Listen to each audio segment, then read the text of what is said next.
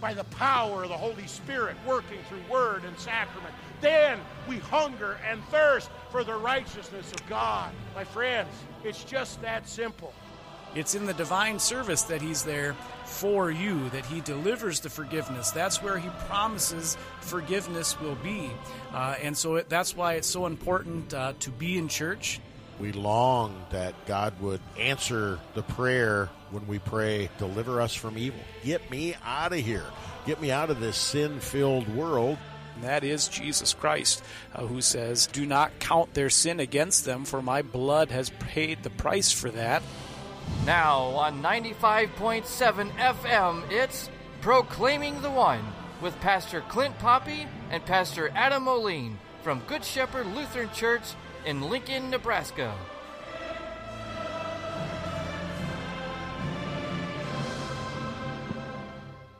Welcome once again to Proclaiming the One. This is Pastor Clint Poppe. Along with me, Pastor Adam Moline, Vicar Albert Bader. We are privileged to serve at Good Shepherd Lutheran Church in Lincoln, Nebraska. Thanks, Jim, for that uh, intro. I don't know what else to say. Uh, thank you. Uh, we are looking, as we do each week, at the readings for the upcoming Sunday worship service. This week, we're going to be looking at the readings for the second Sunday after Epiphany. Pastor, tell me a little bit about the season of Epiphany. What is this word Epiphany all about, and why do we have a whole season devoted to it? Yeah, the word epiphany means to make manifest or to reveal, let something shine forth. Uh, it comes from uh, uh, a Greek word epiphanos uh, and what it is all about is we've had christ born the incarnation a miracle of that celebrated at the time of christmas and now uh, the season of epiphany works to reveal who that uh, incarnated one is, who is Jesus. And the season of Epiphany uh, lets us know that he is both God and man, uh, hidden in that one person of Jesus. Who is Jesus, and how has God revealed, made him known, manifested Jesus to us? Pay close attention to the readings and the hymns during this season for the epiphany that God has for each one of you that are listening here today. Vicar, the introit for today is uh, a portion of Psalm 66, and uh, the antiphon is also including Psalm 92, verse 1. Would you share those words, please? All the earth worships you and sing praises to you.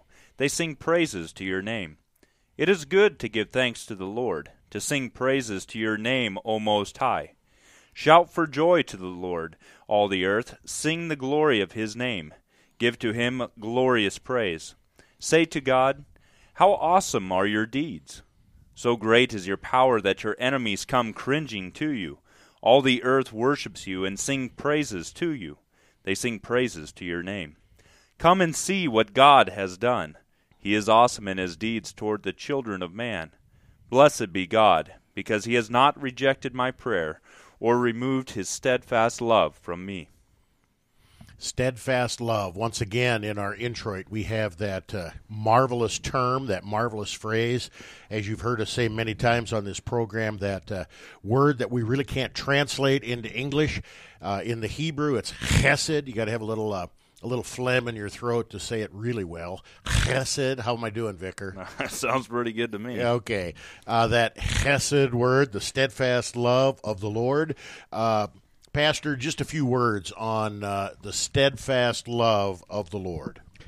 Uh, yeah, the steadfast love of the Lord is so important because uh, that word steadfast means it's constant. It's always there. It never stops. And the word love there um, reminds us that um, love uh, is always present from God, and the love of God is shown in the person and work of Jesus Christ. This is love, not that we loved God, but rather that He gave His Son, Jesus Christ, to die for all of our sins and grant us eternal life. And so uh, uh, that is Hesed. Hesed, that steadfast love. Keep that in the back of your mind while we unpack the rest of this introit. All the earth worships you and sings praises to you. One of the themes of Epiphany is that the Savior of the Jews is also the Savior of the Gentiles. The significance, Vicar, of all the earth worships you during this season of Epiphany? All the earth worships him. Uh, we learned about this last week in uh, our first readings for the Epiphany that the Magi came clear from the east, these Gentile people, to worship he who was born King of the Jews. So it shows that Jesus is not only King of the Jews, but also King of all peoples, King to all the Gentiles. And uh, it's interesting, too, to think about all the earth worships you. Uh, not just the people of the earth, but everything in God's creation sings praises to him and bows down to him. Uh, Jesus calmed the storm because the sea and the wind and everything knew who was Lord over it. And we're going to hear a little bit more about that in our uh, gospel reading for today from St. John. I, that's very well said, Vicar. And uh, this is not just all people, but all creation. And uh, that is a. Um, an excellent point to make because all creation now groans in eager expectation of the coming of our Lord Jesus Christ. God promised to send a Savior. He kept that promise in the person and work of Jesus. He continues to bring that Savior to us now in word and sacrament. And as we've uh, looked at in great, great detail over the last. Uh, oh, several weeks, especially the first couple of weeks in Advent and the last few weeks of the church year, God promises that Christ will come again in power and might and glory to judge both the living and the dead. So, today we gather here, all the earth worships and sings praises to you. Why? We go a little bit uh, further down, and uh, a phrase is repeated twice. Pastor, and I want you to unpack that for us. Say to God, How awesome are your deeds! So great is your power that your enemies come cringing to you. First of all, why do we need to say this to God? Uh, does he have a, a self esteem problem? Do we need to uh, stroke God's ego and uh, encourage him a little bit? W- what is this uh, uh, say to God? How awesome are your deeds? It's not that God needs his ego stroked or that God doubts who he is or what he's done but rather oftentimes it's good for us to say who God is and what He's done. And that's a confession of faith uh, that we ought to say, uh, not for His benefit, but for our benefit. And so we say to God, How awesome are your deeds, uh, so that we might remember them. And the deeds that are awesome that God does, as we've said already here, um, is Christ crucified and risen to take away the sins of the world. Uh, underneath those, you have other great and awesome deeds of God that uh, help teach us about that from the Old Testament times the crossing of the Red Sea, uh, the uh, uh, plagues in Egypt, all sorts of things that God does that teach us to look forward to Jesus, the greatest and awesomest deed that God ever accomplished. Vicar, uh, when we come when we talk about the awesome deeds of the Lord, unpack that a little bit according to the outline or structure of the Apostles' Creed. Uh, God the Father, who is uh, creator and preserver, God the Son, who is redeemer, God the Holy Spirit, who is sanctifier. Uh, in a nutshell, recap the awesome deeds of God according to that uh, outline. Yeah, the awesome deeds of God, the Father Almighty. He's the one who brought forth all of creation. He's the one who brought forth you and me and Pastor Moline and every other person and Pastor thing. Moline too. Yes, Yes, Pastor Moline right. too. Uh, brought forth everything, and not only that, but he continues to give us the things that we need to support our bodies, so that we might have life here in this world, but also provides the means to feed our souls, to give us faith, so that we might have life everlasting with him. And that is done in the second article of the Creed. God the Son, Jesus Christ, the one who was born into our flesh, so that he might take that perfect flesh and blood and sacrifice it on Calvary's cross once and for all to purchase us away from our slavery to sin, death, and the devil, and to give us eternal life. How are these gifts manifested to us? Well, that's the third article of the Creed. God, the Holy Spirit, works through God's Word wherever it is proclaimed or taught or spoke about. He works through the sacraments, baptism, and the Lord's Supper to give us faith in these things so that we might trust in the promises of God and therefore have eternal salvation. I think the Apostles' Creed is a great outline or a great structure to focus many of our theological thoughts or discussions, and uh, you did a good job there, Vicar, too. Uh, Pastor, it says, How awesome are your deeds, so great is your power that your enemies come cringing to you. Who or what are these enemies that the psalmist is referring to that come cringing to God? Well, the enemies of God uh, are sin, death, uh, and our own sinful nature. And uh, those things are all defeated by God uh, in His work through Jesus Christ.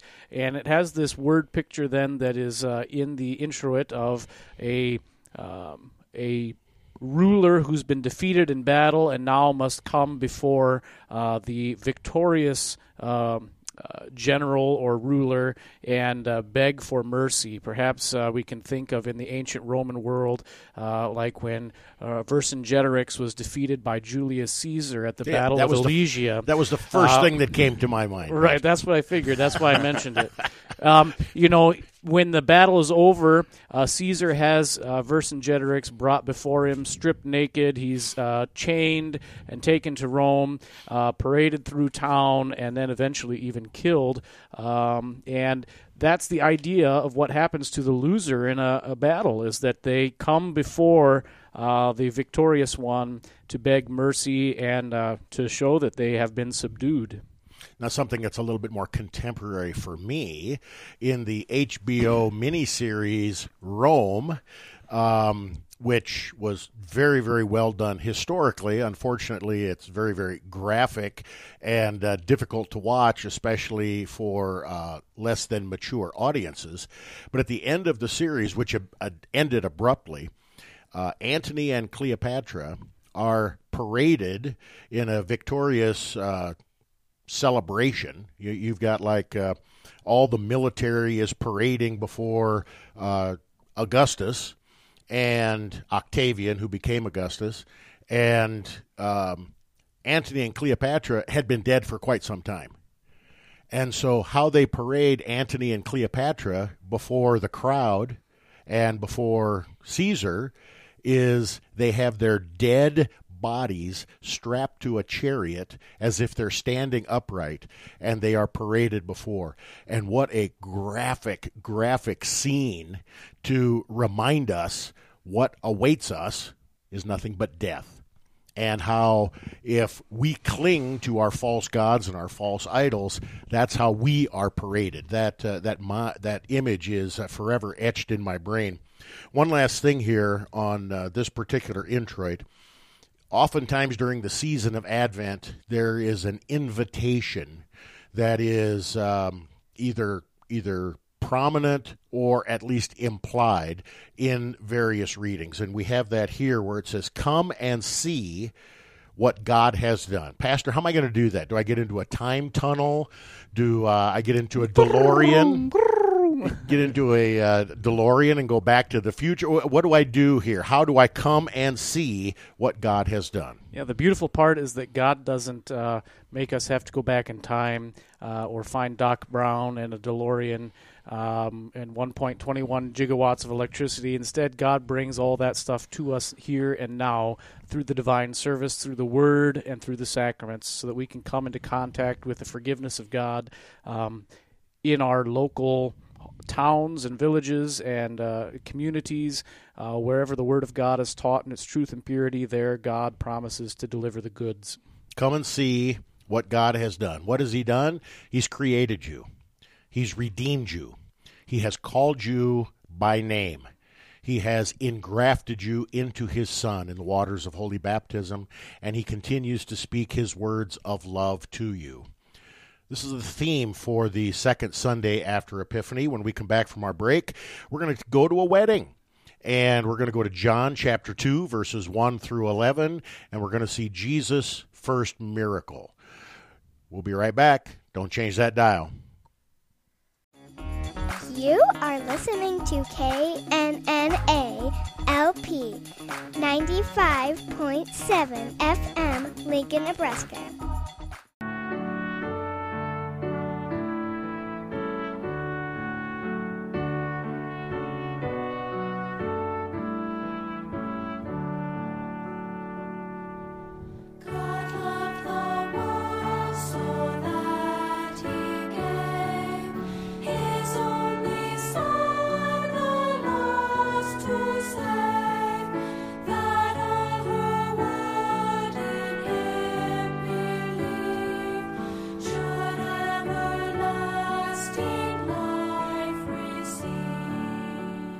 Welcome back to Proclaiming the One. Pastor Poppe, Pastor Moline, Vicar Bader. We're looking at the readings for the second Sunday after Epiphany.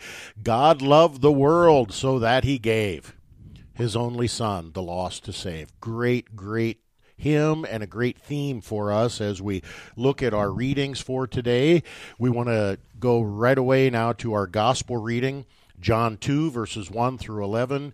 Uh, Pastor Moline tells us there's about 10 hours worth of uh, radio stuff that we could do on this text. Um, uh, don't change that dial. We're not going to do that. But uh, we're going to give you the highlights here in just a moment. Vicar, do you want to read those words? On the third day there was a wedding in Cana in Galilee, and the mother of Jesus was there. Jesus also was invited to the wedding with his disciples. When the wine ran out, the mother of Jesus said to him, They have no wine. And Jesus said to her, Woman, what does this have to do with me? My hour has not yet come. His mother said to the servants, Do whatever he tells you.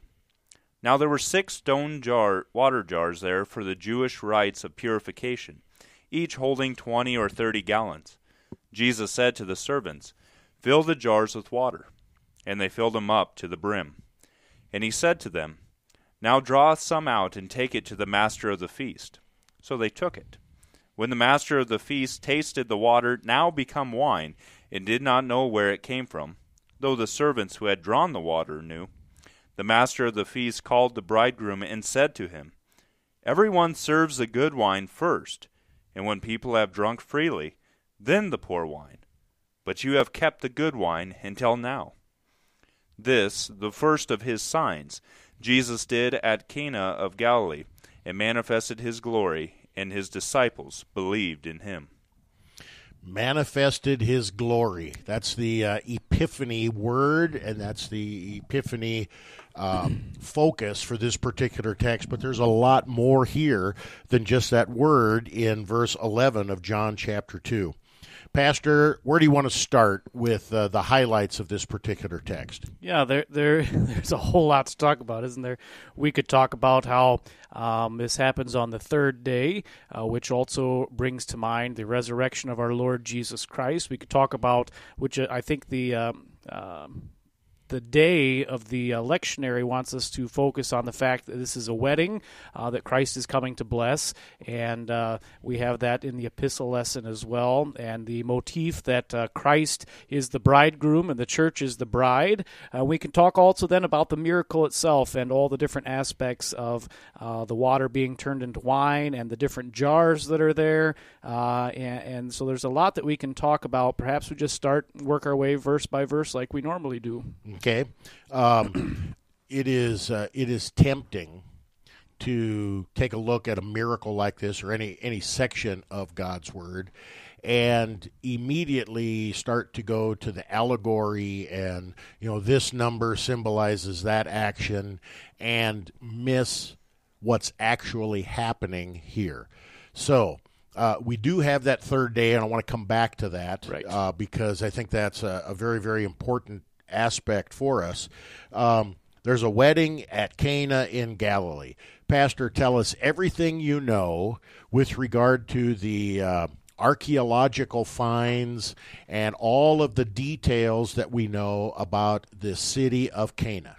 The city of Cana is uh, likely a very small town, uh, just as uh, Nazareth would have been, and also Bethlehem, uh, which we had a few weeks ago at Christmas. Uh, it's probably located to the uh, northeast slightly of uh, where Nazareth was, um, and it is.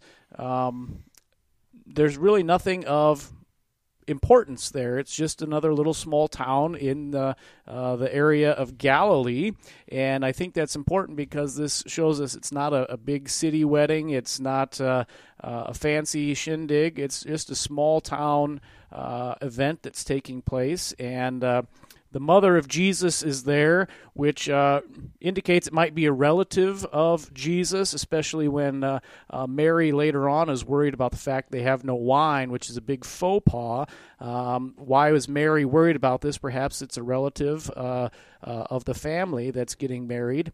Uh, and so you know, Cana in Galilee, you can go and visit there uh, today. Uh, they have a spot where they have a church built to recognize this. Whether that's the exact spot or not, we don't know. Th- that's what I want to. You, you said probably. You said likely. Do we even know exactly where Cana was? Probably, but not for sure. Yeah, we, we don't have any archaeological digs. We don't have any exact thing, and I think this is this is uh, uh, uh, an excellent point because this is such an insignificant spot in uh, in this part of the world that nobody thought about preserving it. Nobody thought about keeping it, and that's where most of us live and move and dwell throughout our entire lives. Exactly. Um, you know, the the big megapolis of Worms, Nebraska, uh, is pretty insignificant in the whole world. Vicar, sorry to burst your bubble. All right. And yet Christ dwells there, and that's what makes Cana significant. Is the fact that Jesus is invited to the wedding. Right, and, and it's not just the town, but also um, we don't have the names of this particular couple, and they're not any more special or important than any couple uh, that gets married, even today, uh, in a place like Worms or a place like Lincoln or anywhere. And Christ still attends those weddings as well. Isn't that amazing? important. Isn't that amazing? Okay, so you mentioned before this uh, this faux pas of uh, running out of wine. It's likely that Mary's even uh, is either uh, a relative or she's like uh, what what do they call when you Bridesmaid. no, not a bridesmaid, but uh, a host couple. Yep. You know, so you know she's she's got some authority here with regard to the hospitality room, at least. Wine at the wedding. Um, I've been to some weddings that are drunken brawls, and I've been embarrassed and offended by that. Is that what's going on here, or is there something else, Pastor? I don't I don't want to say there's no drunk people there. We're not there to make that call or not, but it is a part of the celebration for a wedding feast uh, in that day and time. We've talked before about kind of the uh, the way weddings took place, where uh, they would get together and have a, a big, you know, almost a week long feast and celebration as they rejoiced with a newly married couple. And for whatever reason, at some point during that celebration, the wine is gone, which I think could- it was Simon the Zealot. Simon the Zealot. Yeah, because all the disciples were invited, so it must have been Simon the Zealot that was drinking more than his share. Maybe that's all right. I'm following you now. okay, yeah, Well, I'm teasing, you know, folks.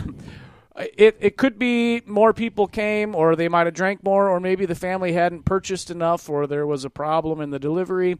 We don't know what the problem is, but it's a bad omen for the beginning of this wedding uh, that there's not enough wine there. It, it, it kind of signifies that perhaps they're getting off on the wrong foot, that there's some sort of problem that'll arise later on in the wedding, uh, or the marriage, not the wedding, and. Um, so it's a problem for this couple that uh, this family's probably really concerned about wanting this wedding to get on the right foot.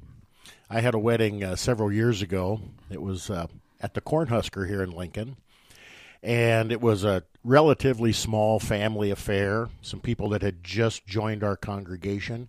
And the folks at the Cornhusker brought out the wedding cake. They sat it on the table, which was a card table. And about halfway through the opening and introduction and getting ready for the meal and all that, one of the legs on the card table buckled, and the entire wedding cake slid off and went splat. and uh, you want to talk about a faux pas? Uh, I'm the Cornhusker, I'm sure, paid dearly for that. But uh, it was one of those things that people were saying, "Oh, I hope this isn't an omen. I hope this doesn't mean that they're going to get a divorce." Right. And so people naturally think that way. So we have this problem. They're out of wine, and Mary, seeing the problem, um, goes to Jesus. Is that a good thing? Is that a bad thing? Tell me, Pastor. Well, I think it shows that uh, Mary remembers the words spoken to her by uh, angels and by God uh, that her son is going to be the Savior.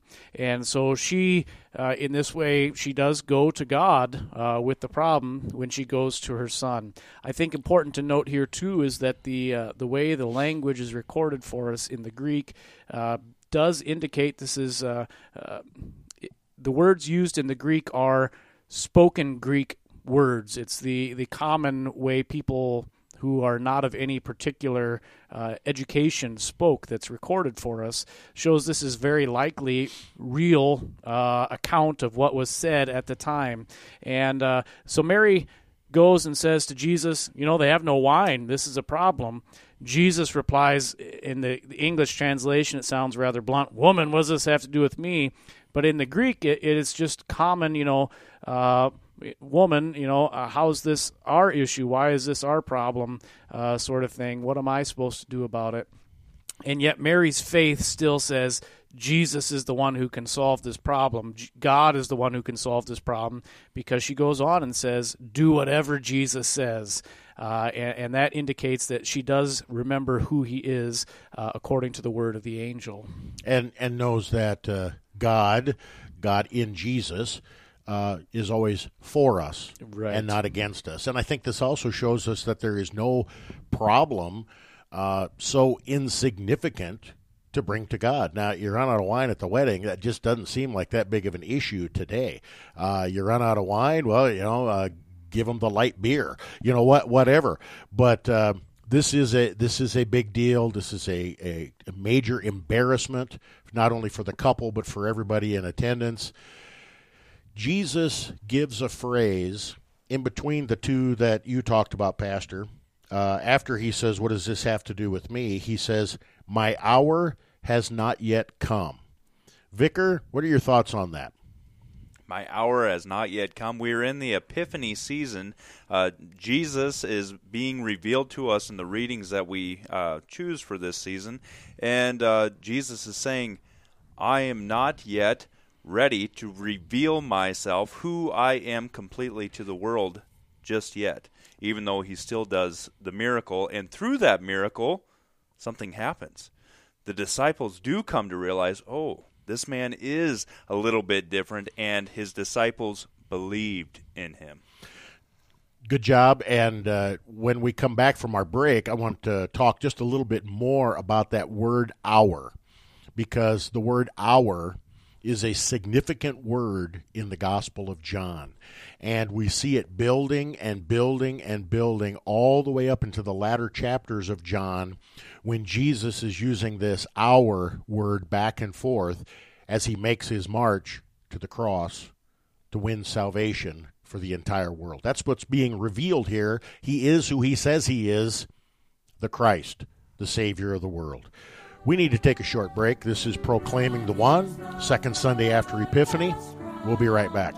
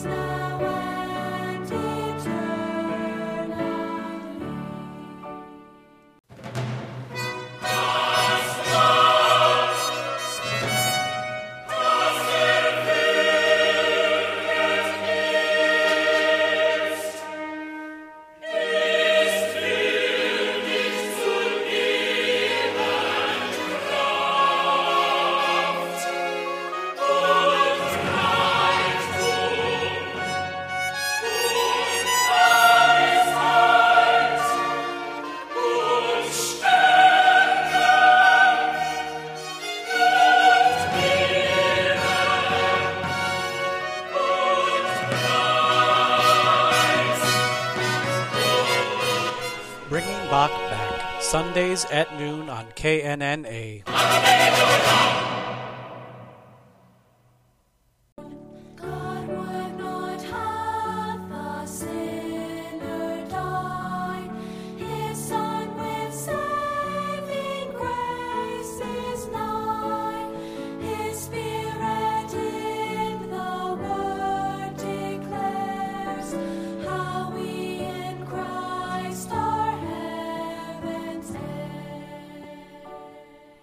Welcome back to Proclaiming the One. Pastor Clint Poppe, Pastor Adam Moline, Vicar Albert Bader. We serve at Good Shepherd Lutheran Church in Lincoln, Nebraska. We invite you to join us for worship each Sunday at 8 and 10:30, Sunday school for all ages in between. We also worship on Wednesday evenings year round at 6:30. You can listen to us live, KNNA LP 95.7 in and around Lincoln every one of our worship services is broadcast live. And uh, if you don't have that capability, you can check us out on our website, www.thecross957.org, along with the archive sections and all the other wonderful programs that are available here at KNNA. We're looking at the readings for the second Sunday after Epiphany. We looked at our introit in section one. And in segment two, we looked at uh, our gospel reading from John 2. We got a good start, but uh, we've got so much more to talk about with regard to this particular text. Nine and a half hours. Nine and a half. No, yeah, yeah. Okay, yeah. Don't operate heavy machinery when you're listening to this program. Um, now, uh, Jesus is confronted with the problem. He's at a wedding in Cana along with his mother and disciples. Uh, there's no mention of Joseph. I don't know that that means Joseph's not around or uh, Joseph's just in the background. We're not going to take that up today. But when confronted with the problem, Jesus says, um, you know, what is that to us? What's the problem? That's not our problem, kind of a thing. And then he says, uh, and uh, this is in verse four, four. My hour has not yet come. I left off in segment two with a statement with regarding the significance of the word hour, H O U R, in the Gospel of John. Pastor, do you want to share a few thoughts? In the Gospel of John, Jesus talks about his hour that is coming uh, over and over and over and over again, and that hour uh, all leads up to his time upon the cross. So uh, later on in John chapter 4, when he talks to the woman beside the well, he says, The hour's coming when you won't worship on this mountain nor in Jerusalem, uh, saying that the hour's coming when you'll worship Christ crucified.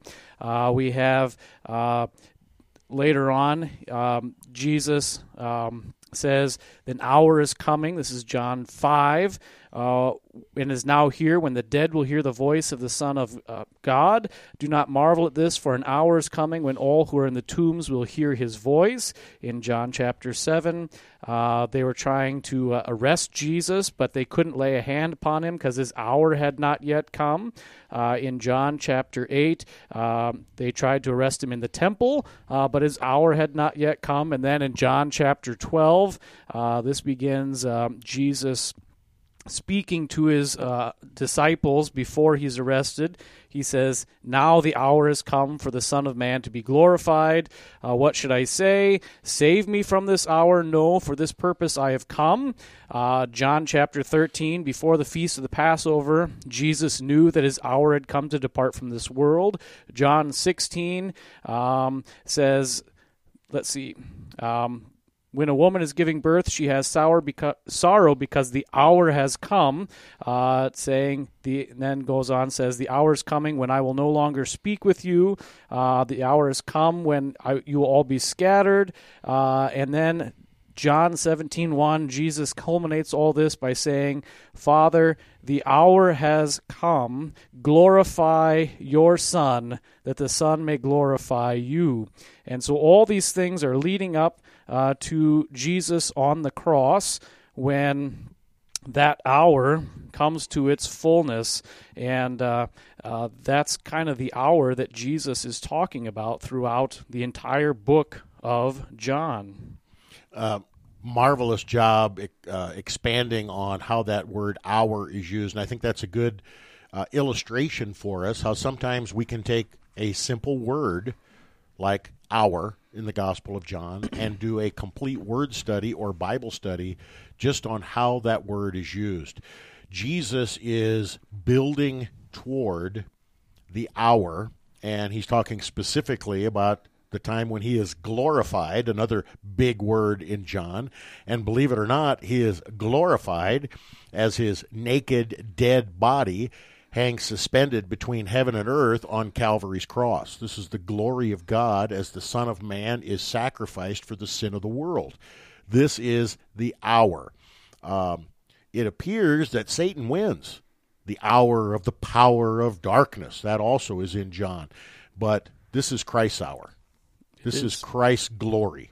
This is why he came. He uh, never was in doubt of his mission, and his hour had not yet come, and yet he is now going to do the first of his signs and epiphany the world and show them who he really is God in the flesh because nobody could do this miracle.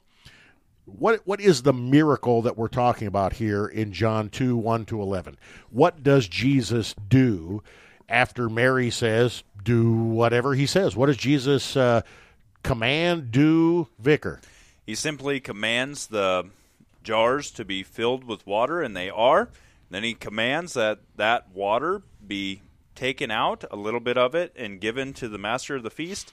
And as that water is traveling to the master of the feast, lo and behold, it becomes wine. That is what's going on here. Jesus gives a command, and something happens. The water becomes wine. And not only just any wine, but the master of the feast says, you know, this is the best wine. Uh, Pastor, tell us a little bit about the uh, significance of these stone water jars. I mean, they're big jars of water, 20 or 30 gallons. Uh, they are big. They're used for purification. Uh, explain what this is all about. Yeah, it goes back um, to the Old Testament. Um, in Leviticus chapter 6 and also chapter 11, uh, we talk about the different types of pots that can be used for different particular things, specifically uh, in uh, cultic rituals and whatnot. And um, there's different types of pots that exist. There's pots that are made out of clay, and there's pots that are made out of stone. Uh, pots that are made out of clay, according to Leviticus 6 and especially uh, Leviticus uh, 11, um, those pots can take uncleanness and impurity uh, into them, and therefore uh, they could pass that uncleanness on to you. And so, if you have a clay pot that touches something unclean, you're supposed to crush it and break it so that it can no longer be used, and therefore you won't uh, get that uncleanness into yourself. Uh, on the other hand, uh, Leviticus chapter 11 talks about how cisterns that are hewn into rock uh, will not pick up that uncleanness. And so uh, we also have this idea in ancient Judaism that flowing water is clean. And so they have all these uh, um, trenches and uh, things like that that funnel water into cisterns uh, to be used for uh, rituals of cleaning yourself and being made ritually clean. Now, if you're going to have a, a, shindig somewhere, a part of that would be you greet everyone that comes and you wash them so that they will be clean for your party, so that your party can uh, go on a good foot. Uh, for example, at a wedding, you want everybody to be clean so the marriage begins on a good fit. Uh, but you can't have a cistern everywhere, so what do you do? You get a mini cistern, which is a large stone pot um, that is carved out of the rock. And these are not small, these are huge, as you said, holding 20 or 30 gallons. Um, then they're probably also six or seven inches thick the whole way around. They're big and heavy, hard to move around. That's the kind of pot that is being used here. It's not drinking water.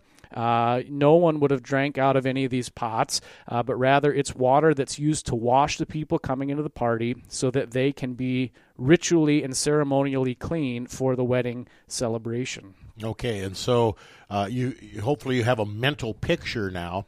You know, you think of a, a gas tank on uh, a car or an SUV that might hold 20 or 30 gallons. We're talking about a big structure here. And then you have something that is uh, several inches thick and made out of stone. This is uh, not something you pick up and carry around lightly. This is a big deal, and uh, this is a significant thing with regard to the cleanliness and uh, the ritual cleanliness laws of uh, the the ceremonial laws that God gave the Jews. Think think of a uh, a clay pot that someone might have a tree planted in their backyard in. That's the size of something we're talking about. Uh, and then imagine that that's six to eight inches thick, made out of stone instead of clay. Okay, so uh, Jesus commands them to uh, fill these uh, to the brim with, uh, and and we could speak a long time just on filling it to the brim. We could. uh, but we're not going to do that either. And he says, Now draw some out and take it to the master of the feast. Notice he doesn't say, Pick up the pot and carry it over to the master of the feast. You couldn't do it. It's it, it too would big. Be really difficult to do. Okay, so he dips them out and takes it to the master of the feast. And Vicar, then what happens? You alluded to this before.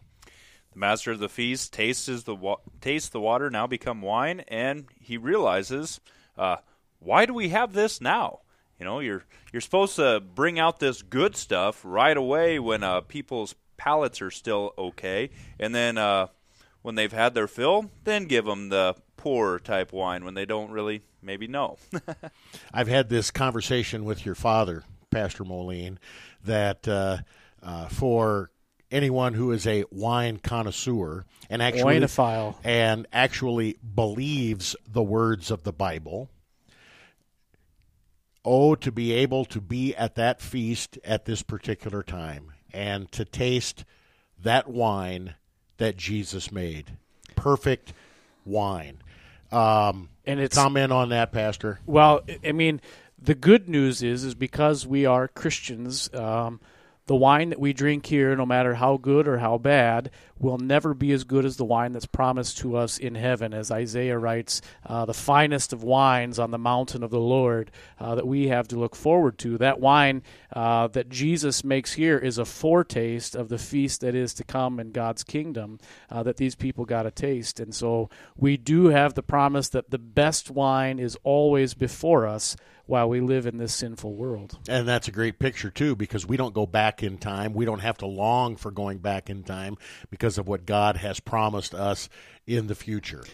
Uh, wine too i mean that's part of the promise of the land as well god gives the land to them when the spies go in numbers 13 to spy out the land what do they bring back to moses to show how good of a land it is Big they grapes. bring uh, a bunch of big grapes uh, and so this is also promising us as we look ahead to the land that is to come uh, again like i said we get to drink that nice wine in heaven with god I've heard uh, some pastors and preachers uh, preach an entire sermon on the fact that the good wine that was held until now is really a picture of Jesus.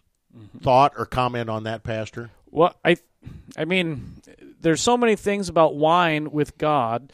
Uh, most importantly for us as Christians in the Lord's Supper, th- that one has a tough time not seeing that uh, all these things coming together in one place in this particular text. Um, it's just amazing. It- Jesus takes. Uh, has these pots filled, uh, pots that are usually used for washing feet. The servants are laughing and giggling as they take some of this foot washing water to the master of the feast, and instead it's the finest wine. It's not in the amphorae uh, that uh, wine usually comes in, uh, but instead it's in these big, ugly stone pots. Christ comes to a wedding. He blesses the wedding with his presence. Uh, he uh, he teaches that um, he's there to bless all weddings as a result. Most importantly, as we uh, look at uh, Ephesians five, which is the epistle lesson, it's all a reflection of our relationship with Christ and the church, and, and that's yet to come. I don't know if that's where we're going to the epistle lesson, uh, or if we're going to go to Amos uh, at the Old Testament lesson. But I, I either way, gonna- I think we're going to come back to John because I Oh. got more. I got more to say. well, good. Uh, that's because we still have nine hours left to go. Yes, all right. This is proclaiming the one. We need to take a short break. Don't change that dial.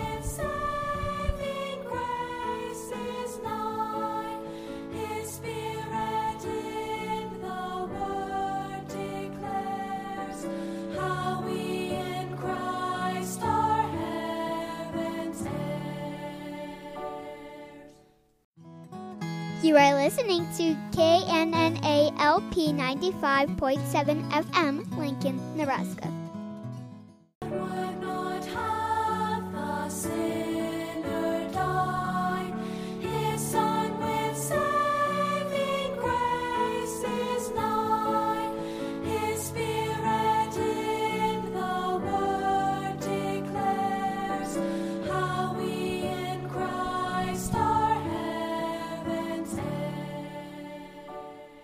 Welcome back to Proclaiming the One. Pastor Poppe, Pastor Moline, Vicar Bader. We're looking at the readings for the second Sunday after Epiphany. And I guess we can say readings because we did spend segment one looking at the introit. But uh, in what may be a first on Proclaiming the One, we're going to take uh, this last segment and we're going to spend a little more time on our gospel reading. John 2 1 to 11, the gospel reading for the second Sunday after Epiphany. There's just so much there. It is uh, really, really hard to squeeze it all into such a um, limited amount of time. And that's why you need to come to church and to hear these uh, great readings of Scripture preached on, expounded upon. Uh, Dug into in deeper level at Bible study, Pastor. You got this little gleam I, in your eye. I see what you did there. It's so hard to squeeze every drop out of this uh, particular text and get it in the wine glass. Yeah, there you go. A little double entendre. Uh, Pastor, something we haven't talked about yet is um, this is the first of his signs. Uh, John 2, verse 11. Now, we've talked about how the Gospel of John uses the word hour in a very dramatic way, uses the word glory in a very dramatic way. That's also in verse 11. But one of the significant things, and some people have uh, written entire commentaries on the Gospel of John with regard to the various signs that are given in the Gospel of John. So, comment on signs in general, uh, signs in the Gospel of John, and the significance of this being his first sign. There's a whole show right I there. know, I know. Uh, in the Gospel of John, there are a number of signs that Jesus does that uh, do manifest the reality of who he is. Uh, the prophet that is promised by Moses, who will be like him, that we ought to listen to. Uh, the prophet who is the fulfillment of all the Old Testament. Uh, in fact, in John's Gospel, there are seven signs, a perfect number, uh, that display who Jesus is. Um, this is the fulfillment, like I said, of the Old Testament. In fact, I think John, uh, in a lot of his writing, is showing that Jesus is the fulfillment of what Moses had promised and preached and done. Uh, and so Moses, as you'll remember, had the signs in Egypt uh, that uh, uh, were done to manifest God's glory before Pharaoh, uh, so that the people of Israel might go out of bondage in Egypt and enter into the promised land, uh, passing through water twice, once in the Red Sea and once also the Jordan River.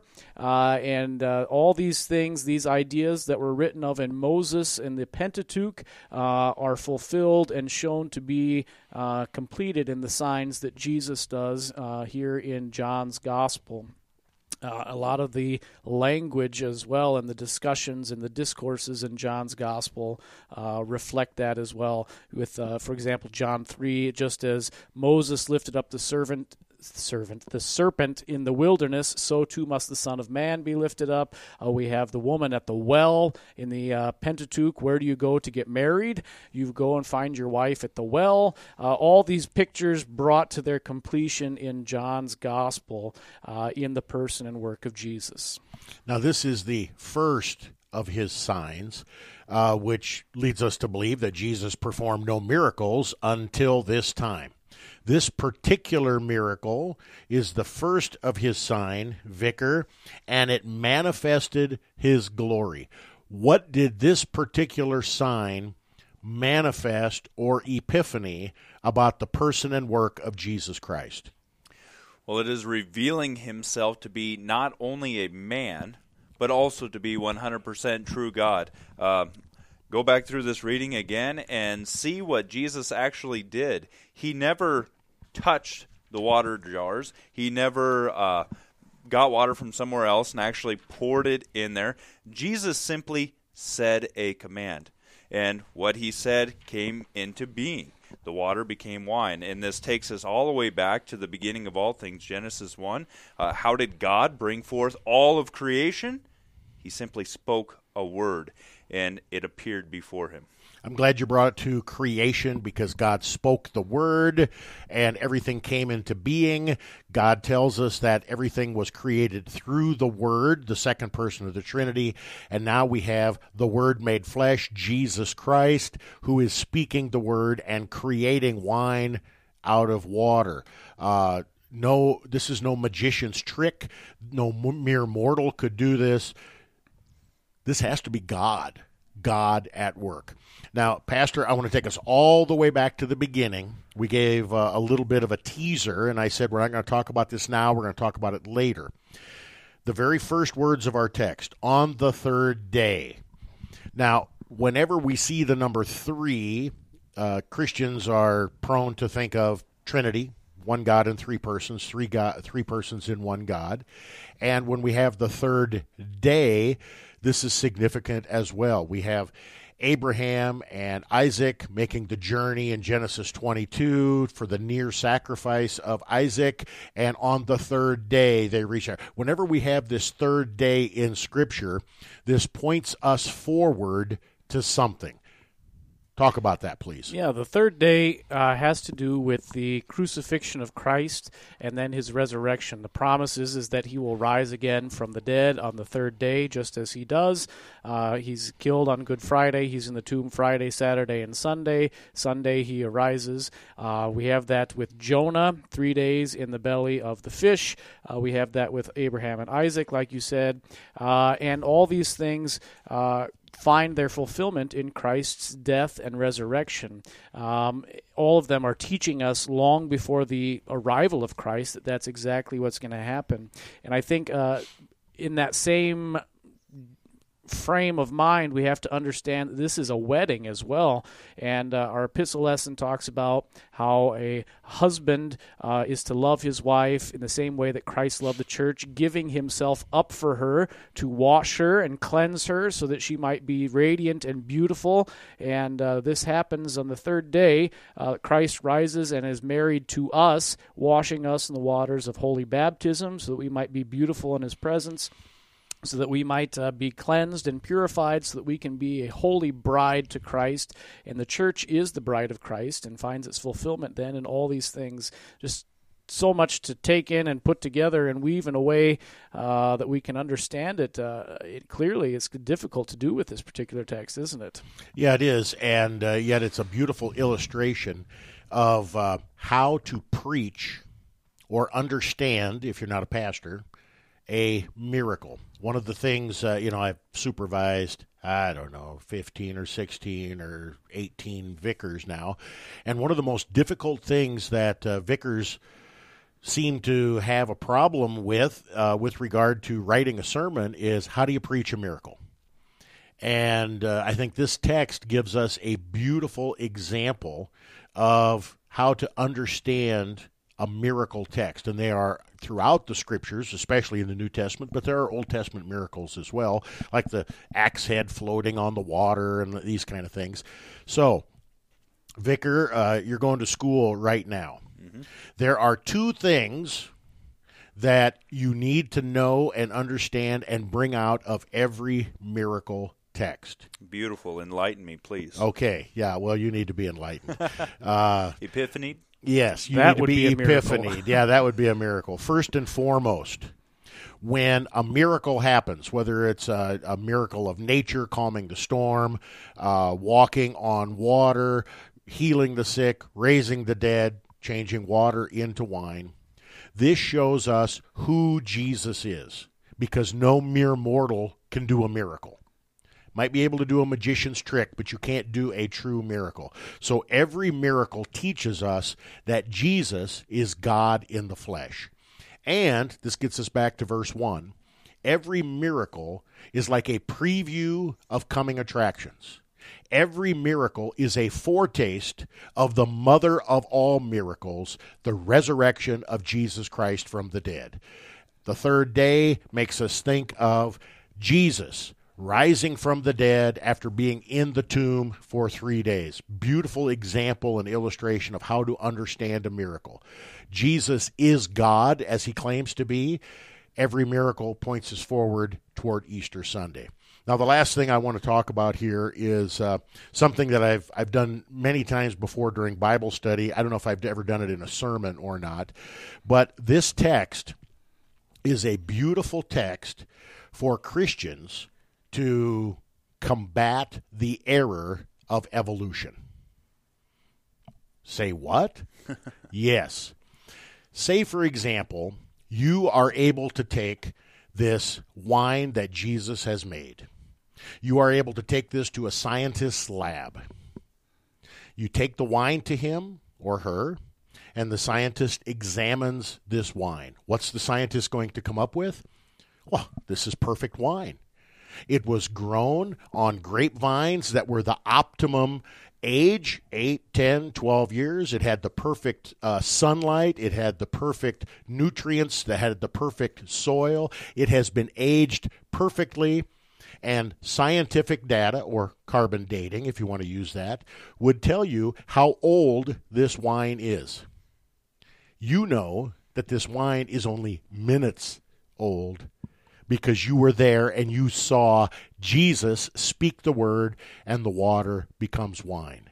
We have a mm. beautiful illustration here of how every human effort, every human attempt, every scientific method to prove, whether it be the age of the earth or any other details in Holy Scripture, cannot be comprehended by mere mortals.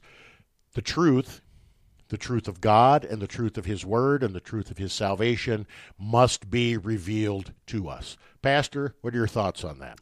Yeah, I think that is uh, an important thought for us to consider. There's a, a documentary on Netflix called Somm about sommeliers uh, who they get their uh, master certification in tasting wine, and they can taste an unknown bottle of wine, and they can tell you the soil it was grown in, uh, the year it was bottled, the place it was grown, even into the region, not just uh, you know big like California or whatever. They can get into the particular valley just by tasting it uh, and smelling it, and that's not the way that this happens. This is the best wine, the man says. Why did you save this till now? And uh, that is the miracle of Christ that uh, He delivers the best things in ways that perhaps are unexpected and out of the normal.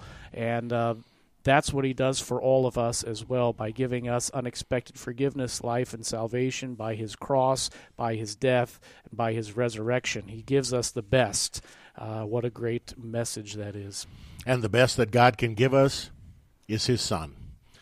Bleeding, dying, rising, still performing miracles today, creating Christians out of poor, miserable sinners, giving new life in the waters of holy baptism, feeding us and sustaining us through His inspired, inerrant, infallible word, and feeding us as well with the very body and blood of Jesus crucified and risen for us.